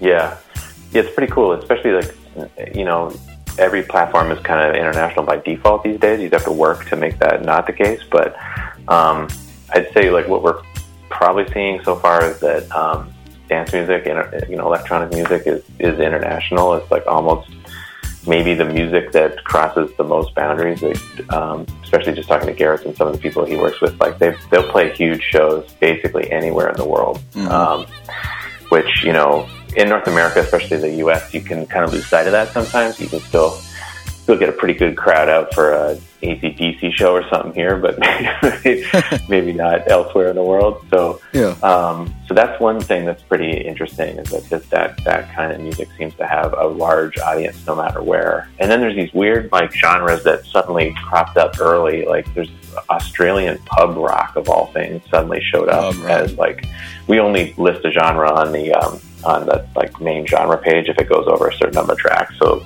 like uh, that must be a bug. Like I can't imagine like Australian. Have you got Have you got some Witch House yet? oh I don't think so. No, no, I don't think so. But yeah, like We got to some- talk to No Eyes and get some Witch House on the on the platform. That, that sounds good. Yeah, there's some super specific genres in there, definitely. Um, yeah, so I think what happened was like a band got just found out about. Like, I don't know how some uh, some like Australian band found out about the platform and then got their band, their friends on it, and suddenly we have this little like you know this genre of this kind of music. So I was like, all right, there you go. That's cool. Wouldn't have expected that, but awesome. I'm gonna put on drunk acapella as my uh, my specific. There it genre. is. I I'm gonna, it. I'm gonna blow it up from from my hot, house. I dig it I dig This is my region in DC. blow up. Oh, it's, it, that just it just it just blows my It just mind. happened. It's already blowing up. yeah it's stuff like that that just, Tune me, man. Yeah, Note it's, me. it's stuff that like that that blows my mind because I feel like that's where a lot of this is is headed, and it's things like this that like major labels can't do well with. So like like Because they want everything to be in boxes. right, it's like like uh, like like like Lil Pump, Right. the Gucci Gang song, which is not a song. No. but but it's but it's on It's a a- major label and it's released like an actual My, my song. son will tell you it's a damn song. That's for sure. Right, but it's but it's but it's crazy because that's the kind of thing that if you had this like independent like site that is you know has access worldwide, you could put stuff like that out there into Test the world and let it do what it's going to Right. do. Mhm. And a major mainstream label that has no real way of like understanding how to manipulate that as like a subgenre and make it into a thing that has legs because that's the, Well, somebody in Atlanta will discover Choon and they'll take it over. So I mean, that's Yeah. how it all works. Right, right. Atlanta just makes be- one hit right, there'll be- wonders. There'll be, pop. a, there'll be a Soulja Boy, right? Yeah, that's usually how it works. Atlanta Uh, is the city of one hit Atlanta, wonders. Atlanta.choon.co. There it is. There it is. You already said it. yeah, yeah, just go there. It's all the best stuff. I love it. I love it. Hey, Well, uh, that- yeah. where are um, are notes traded on any exchange yet? No, no, we're still it's still pretty early, so Yeah. um, no. So uh, basically, right now, um, the artists are earning the notes and pretty much having faith in the system that um, you know they'll be able to trade them amongst each other, or is it? Are you more geared towards you using these notes to just participate in the platform? Yeah, there's going to be a bunch of stuff to do with the notes on the site itself. Like that's kind of um, that's kind of how this should work. Is if that it turns into like if you imagine something at the scale of SoundCloud, but with a currency attached to it. There's lots of different stuff you could do uh, with with that currency if it's like sort of native to to the platform. So that's really the goal. But yeah, eventually, you know, they'll, they're going to be a full ERC20 token. They are a full ERC20 token, so you can do also you can take it off the site and just do whatever you want with it. Right. For me as a journalist, um, having access to music that is experimental and or just new and or just intriguing in the sense that it's experimental and or new is important and to be able to know that there's like sustainable sites where this stuff exists and it can be like you know reported on as like a growing thing is important so i'm glad that you're doing this and I, I appreciate the fact that you you have a, a, semblance of common sense about where this is headed. So that's appreciated. Yeah, Choon Choon has out of all the music platforms that I've researched, and I've researched I think all of them that are out there. Choon has the best grip on the way it's going. Like it, right. you, uh, you know, the mining of it, the presentation of it, the community. Um, it's it's pretty strong. Like you look at some of these other communities, and it's all pump grooves. There's a lot of ICO stuff, so they don't see that in Choon because um, you know people weren't buying into Choon to pump it on an exchange. Like it's right. mostly musicians in their Telegram group. Like so, it's cool. Yeah, I mean that's definitely how we see this. We we're a music company that that has that uses the blockchain, but that's the order of these things, and uh, there's just uh, there's a bigger prize here. You know, there's like a big, exciting thing we could do if you could make a new thing. What we've talked about, this new kind of music industry, that's pretty awesome, man. Like uh, that's that's really the thing that we're excited about. And if the blockchain is the tool that lets you do that, great. But like the blockchain seems to come first in all these things, and that's yeah. not necessarily how it has to be. I got one, another question before we get out of here. Um, you guys built it on Ethereum, and if Ethereum isn't as functioning in, in, five years, could you move it to another platform? Yeah, we could. It would probably be like a. It would be a pain. Um, yeah. You could do. I could imagine a couple different ways you could do it. Um, and there's always talk of like, you know, maybe Ethereum gets faster or cheaper or whatever, or maybe another platform will kind of come along and and be that sort of high transaction rate solution. For we have a bunch of stuff that we had to create in order to kind of work around just the expense of transactions on Ethereum. Yeah. So you can imagine it. Yeah, it'd be possible. Wouldn't, you know, I wouldn't say it would be easy, but it should be possible. It's not ideal. I'm just wondering. Yeah, I, I see. I see. I've noticed some in the Ethereum crowd. Just some, not a lot, but they're all. Some of them. I've seen some people talking about EOS and then Tezos and stuff. I just, you know, think we've all been in the blockchain space a while, and you don't want to see like this just keep moving from hot platform to hot platform. Like, there's got to be some kind of uh, continuity. Um, yeah. To this whole space. And some stability too, right? Like you want to know yeah. that uh, the things that you're earning are running on a blockchain that has a lot of participants, stability, good governance, Security. all that kind of stuff. So Ethereum has all of that right now. So that's like kind of the most important thing, it seems. Yeah, and then it, it destroys the point of artists getting involved with this if they, at the end of the day, they're back where they were right when they started. Yeah. But you know, I mean, everybody's take everybody's taking a risk, but I think to the extent that you know, like you, trying to build longevity and, and durability into the platform is is going to go a long way toward uh, getting artists interested.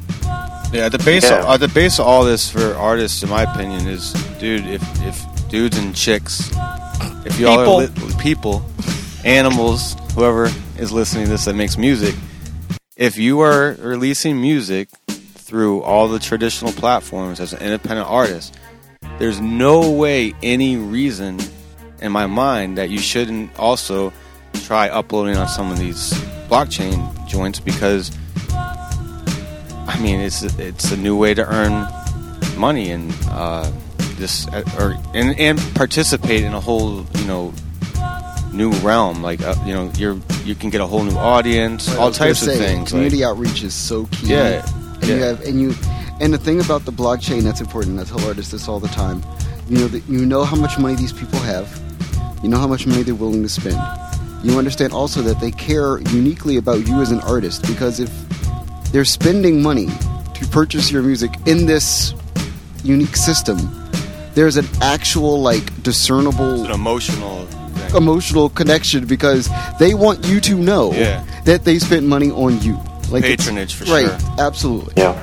Well, the other thing yeah. that could is is useful about this at least from my perspective, is the the old ways of entering into contracts, and we were talking about that earlier. The reason why they are the way they are is laziness. It's, it has nothing to do.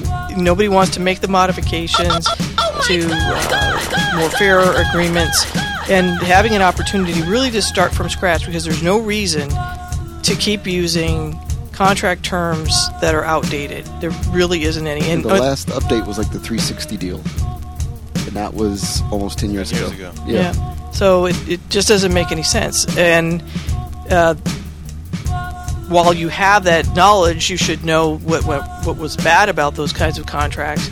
But it shouldn't stop people from thinking about new ways to enter into these agreements because I, I'm I'm afraid that yeah, you know I've read these contracts for 20 years now and I don't I have to check myself that I'm not bringing that same negativity or downside Right. into when I'm talking about these things into this blockchain space because those terms are not necess- necessary in the same way anymore. I don't have to talk about breakage. I don't have to talk, Right, right. you know, I don't have to talk about that stuff. And, and but those contracts are still written that way. I mean, there's still clauses dealing with things. Of, none of this has happened in in 20 years. Why is it still in here? Because nobody wants to take it out because they're afraid that maybe one day we'll, we won't have any digital equipment. I don't know, but I don't know why these clauses are still in there. Um, but this is really uh, could be a blank slate um, if, if people are willing to take that that chance to, to do it. It's in your hands, independent artists and consumers. Bam. There it is. well, Matt, is there anything else you want to add uh, before we let you go? I know we I took you for a little more time than we agreed upon. yeah, no, no problem. Yeah, no, great conversation. That's, Yeah. uh, I think we covered it. Yep, Dope, dope. Uh, yo, where where are you located? in Brooklyn. Dope. All right. Shout out to Brooklyn. Yep. Anything new on the horizon in the next couple months? For Choon, you mean? Yeah. Or for me personally. Well, for you personally, hey, you, yeah. What what's happening in Brooklyn in the next couple months? Oh man, a lot. Um, well, uh, let's see. When's Yeah. the Choon meetup going to be?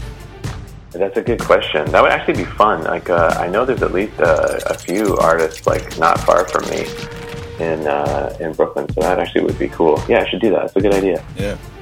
they have Um, they have bars yeah, in the- Brooklyn.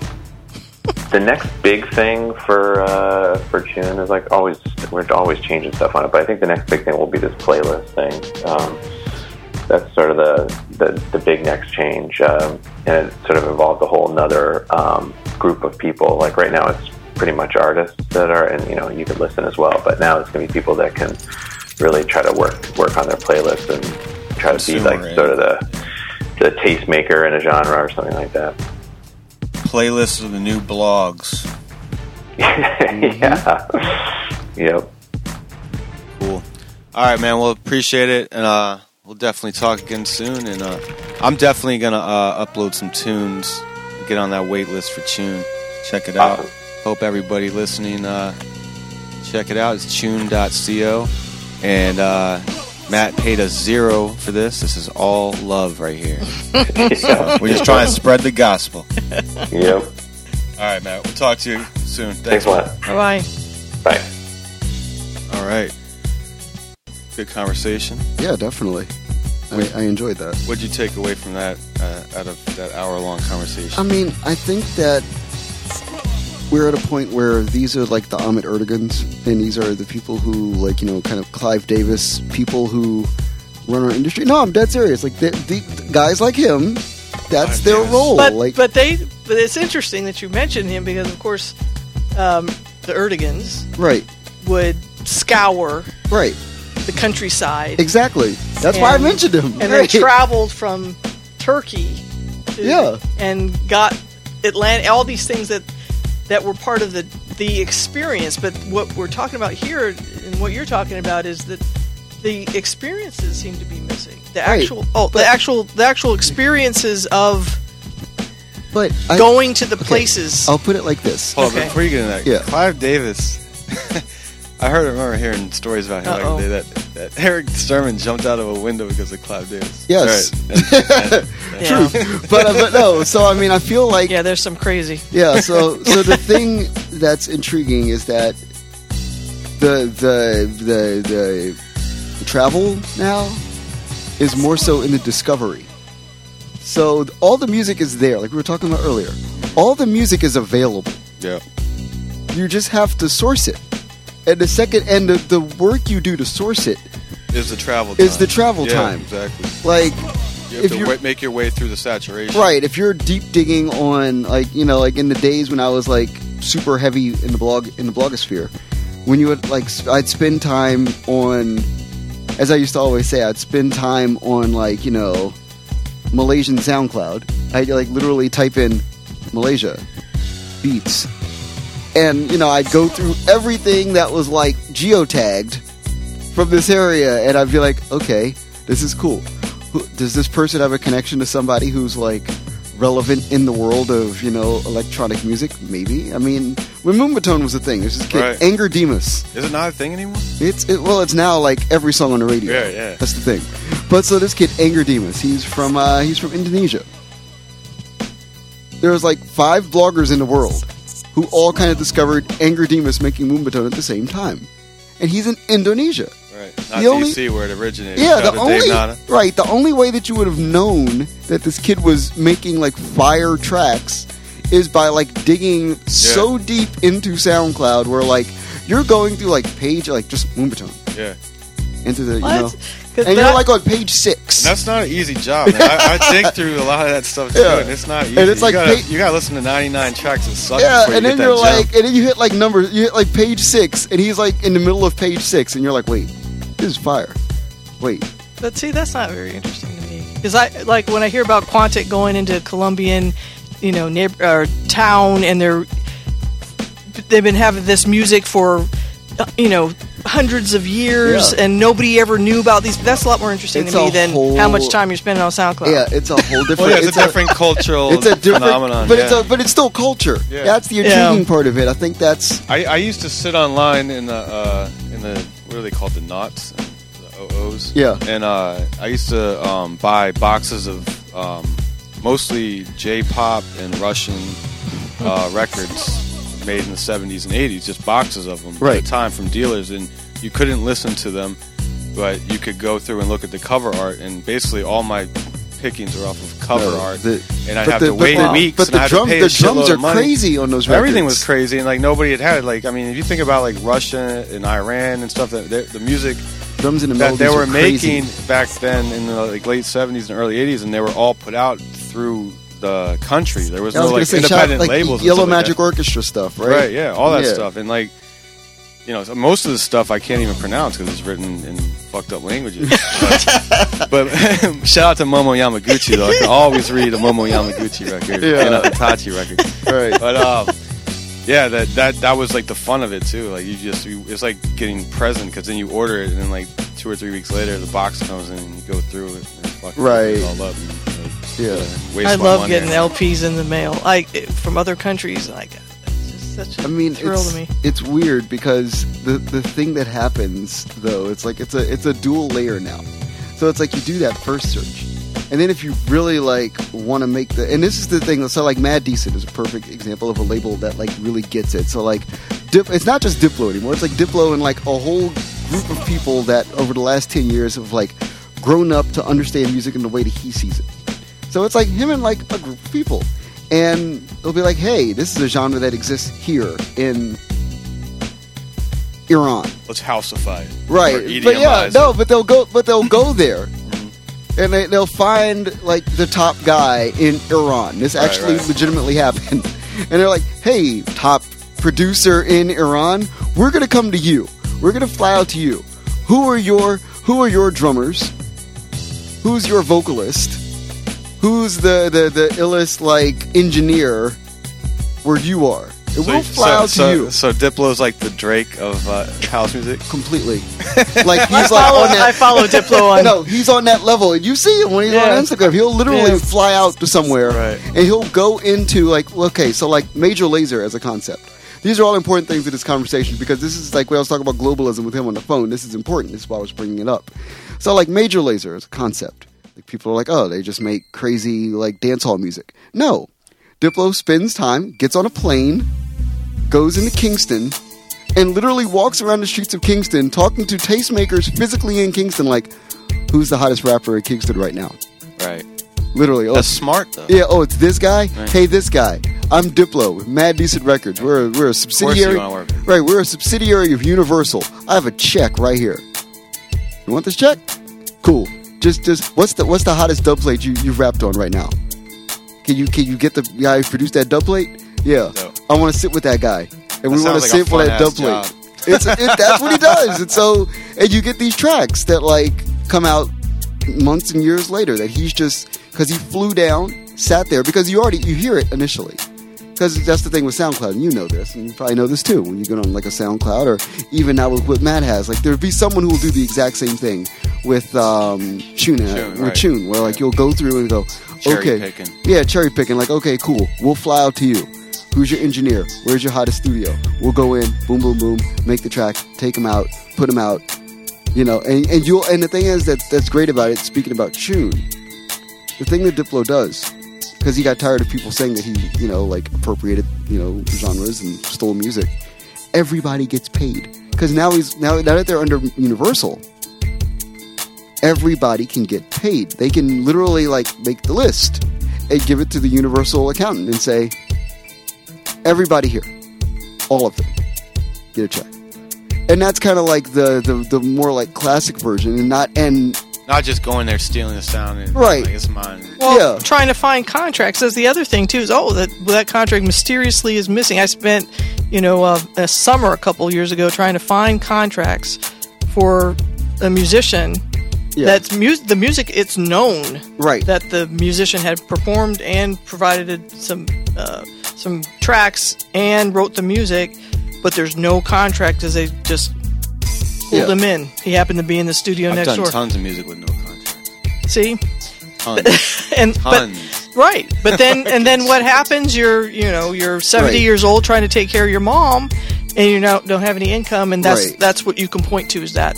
And, and that's looking the, for that and that's contract. the, that's the benefit of the blockchain. I feel like is that That's what I'm you can- hoping. if you can That's the bit. That's the hope for sure. accurately quantify, like you know, people and their time and their talents, then And besides the labels like ASCAP, BMI, and all this shit, they, they suck, man. Like for the most part, for, for they they're great for big artists because they want to cater to them. But for like artists like me and stuff, like I gotta just depend that um, my ASCAP check is correct. Like I, I don't have time or resources to go back and say, oh, BET did play this song a bunch of times. like it, it's just like I could go on a Block Explorer and be like, boom, you're right. you know what I mean? Like, all right, it's there. I look up my ID, and it's there. Uh, you know, I don't know how. I know rights management is a big thing. Uh, people are looking at blockchain. Um, I hope somebody gets it right. I'll put it like this: one of my hopes with blockchain is why I'm glad I'm doing this because this is a thing that I fervently believe deep down inside my heart is that at some point the music industry, because they're not going to be able to pay the accountants, will put most of the industry into the blockchain. Just because they don't want to pay the accountant to have to sit there to work 19-hour days and like go through everybody's stuff. They're, like somebody, somebody's going to wake up. It'll be the same thing that happened when Metallica. It's not real- going to be an accountant, that's for sure. Right, it'll be like right, absolutely not. But it'll be like the same thing when Metallica woke up and understood exactly what Napster was, Napster was. and they were just like, well, "What?" Yeah, right. So on the positive, it'll be like someone's going to wake up in the music industry. I don't know who this person is. Somebody in a you know gray suit with with uh, shoulder pads will wake up one day and and look at and look at you know uh, Grace Jones. Right, exactly, exactly. It'll be Grace Jones. So there's some, you know, there's somebody who'll wake up and look at at a, at a website and go, wait. So they have a thing where they have to put in all the information, and they already quantify exactly what these people get paid. Hmm. Can we put the? Can we pull this across the board? Can we do this? And and actually, the industry is in a great place right now to do it. The one benefit of there being three major labels left is that this is really easy to do. Like super easy. Like it takes it takes five interns one summer. to input all the information and then just set it and forget it and let it go. Well, it's good. We're that's- just not there with the blockchain yet, though. I don't. Think. Right, Yeah. but I feel, That's but I feel problem. like but they're all merged. They're like the two things are kind of right. collapsing. But I feel so- like if like Ethereum continues to be like a safe haven and it's like protected and you have like you know a certain level of like you know trust in it, then that's the kind of space where that would work. there's huge barriers to entry, and that's why we keep hearing the same music over and over again with you know with the three labels. That's that's exactly why you know you're not hearing enough variety. I don't not hear none of that shit because I don't turn, listen to the radio. Fuck that. I- I I've listen- been an indie listener, supporter, and music maker. Yeah, and and that's the thing. When but I also get upset, and probably you all could appreciate this, is when I think I found somebody that nobody else has heard, and I've spent all my time on some, you know, my internet radio exclusive, and then other people find out about it. Does it make you? It sad? makes me very very sad, and then I and then I can't listen to them anymore. But then that's selfish of you, though, right? I- Everybody does that, though. I hate when you have like that one friend where like they discover the artist, or maybe you put them on, and then all of a sudden that's all they fucking talk about, and then you're like, "Ah, I hate that artist. Now, 'cause remember that happened when when uh, like when Necro first came out. I was like, oh, Necro's dope, and then my friend. He, that's all he talked about. I was like, yeah, I can't listen to Necro anymore. You better shut the fuck up. Like, stop. It's like my really basic friends with It's really, really, yeah. It's religion, like with blockchain is religion. Music, you know, discovery is religious as well. A bit like you want to. Uh, well, I hope somebody's recording all all uh, this the stuff, day- like for the, the, day that you have to sign up for you know for Bitcoin in order to use Spotify Yeah. Oh, right, jeez. right. because that's when you stop using Bitcoin, right? Right, right. But that's but that's that's the that's the eventuality of it. Right. There's going to be somebody who has one of these streaming platforms to be smart enough to go, wait. So yeah, you have to be. But the good thing is nobody wants to spend their Bitcoin, so we don't have to worry about that. We can- Right. We can worry about the other altcoins. yeah, yeah, yeah. But it's something to think about. I feel you though. Yeah. Yeah, yeah. It's, it's, it's. Well, who's going to do the Mojo um, magazine on Bitcoin cryptocurrency music? Because I There's think an article actually in this month's Mix Mag by my friend Neil Queen Jones. Which- the, the Mix Mag that's coming to you in four weeks. Okay. You heard it here first, motherfuckers. Yeah, there's Sound a the air Well, I, I just that. had, I just got a mix mag. Yeah, yeah, yeah. So there's there's a, there's one coming in. The next one that's coming out has an article about dance music and um, the blockchain and how it's like going to actually like, you know transform that space. And There it's well, is. it's And, well I'm, and I'm still upset that you don't have CDs with the mix mag. I mean, you know, we have we have those stupid little cards now.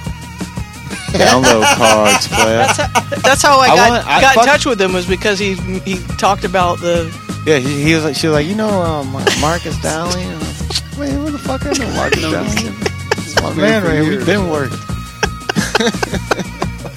and my my connection was a mix mag. Why don't they have CDs anymore? Fuck that. We need to take it back to paper records. Oh God. All right. I We're- have. Well, what's what's the new magazine? Uh, vinyl.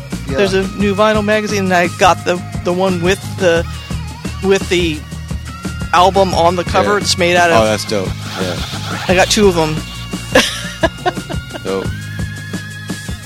Well, um, anything else you want to plug or uh, talk about, Marcus? No, um, you can find me on all social media at Marcus with the C K Dowling D O W L I N G. Just feel free to follow along. There's uh, you know there's always articles coming up everywhere. Um, I'm in Physical Mix Mag, the same one I was just talking about. I have two pieces in that this month. Uh, I've got some some work coming up for uh, the the re- soon to be restarted DCist. Uh, that's Okay, exciting. That's an exciting thing I can announce. Um, Is that the DCist that you're going to interview Art on the blockchain in about? I mean, that uh, could easily the happen. blockchain in DC and how we're pushing it. That could easily happen. That Blow the easily- air horn on that. That could big up, happen. big up, selector. Boom, boom, boom, boom. Yeah, so that can easily happen. But there's so there's always stuff going on. Um, I I appreciate conversations like these because this is stuff that I actually okay. So like, there's stuff that I write about, which is stuff that like just exists in the world and people are kind of like coming onto or whatever. What I do is I usually expose people to things. But then there's things that like I actually care about in real life when I'm not working. Which is stuff like this. Like this, this is like a topic that I've been researching for like the last two years, obsessively. So to be able to sit down and talk about it with folks that get it, I'm like, this is great because these are like, I, there's like, There's, very few people. there's DC. two of you, and there's like nobody else. Nah. So Yeah, it's we're like- trying. We're trying to change Yeah, that. this is really We've good. both been trying to recruit people. We had Tom, Thomas Blondet in here. That's, Oh, that's Tom. homie, obviously. He- Excellent, he, he's, right. he's got on some blockchain stuff. Yeah, he uh, knows what's going on. Yeah, He al- um, Tom always knows what's going on somehow. Yeah, so we, we I, there's not many others. So I've I've got you know all my my rap friends are some of them are in it, but not really. They're like investing, but not 50 Cent really cashed out with like millions of dollars. Anybody who. Well, yeah, he, so we don't even know. We don't know exactly. That's the thing. Actually, we don't know. We that that headline came and it disappeared quickly because it's perceived maybe that he didn't get that Bitcoin. Maybe the label. But, but, he, but still. Somebody. Somebody a- got it. It's a thing. Like, sure. And he's a rel- relatively well-known, you know, artist with you know significant following. So there's a reason to believe that if you're an artist with a similar, with a a significant enough to you following, that if you tell them to do something and go somewhere to engage with your music, then there's a chance that you can actually make significant income. There's it's a fact. Right. It's Some, an somebody in actual this, assertable this fact, happened right. to somebody in this room. I'm not gonna name names, but it's happened where you earn something and then it becomes way more valuable a year later. Like, Yes. that's part of what being an early adopter and this blockchain stuff is about too. Is that you get in early and um You get your ride people- it, ride it out, man. Right. Get it in. It's, it is what it is. I mean, it's where it's where this is all headed. Like, if people really want to know, like, the real reason I'm sitting here is because this is where this is all headed. Anyway, like, it, it really is. Like, because the the worth of a dollar in the music industry is almost negligible at this point. So, uh, and once and once we get to a point where you know mega mainstream corporations are using the music industry as a patronage pit, then well, what else is left? It's cryptocurrency. And that's where we go. There it is. Great conversation. Thank you, Marcus, for stopping Oh, by. absolutely. I'm sure we'll have you stop by some Oh, more. but of be- course, but of course. Especially when we have some music guys on. You had some good questions. That was yeah, good. yeah, that thank was you. fun. Appreciate it. Um, but yeah, signing off on this episode, Art on the Blockchain.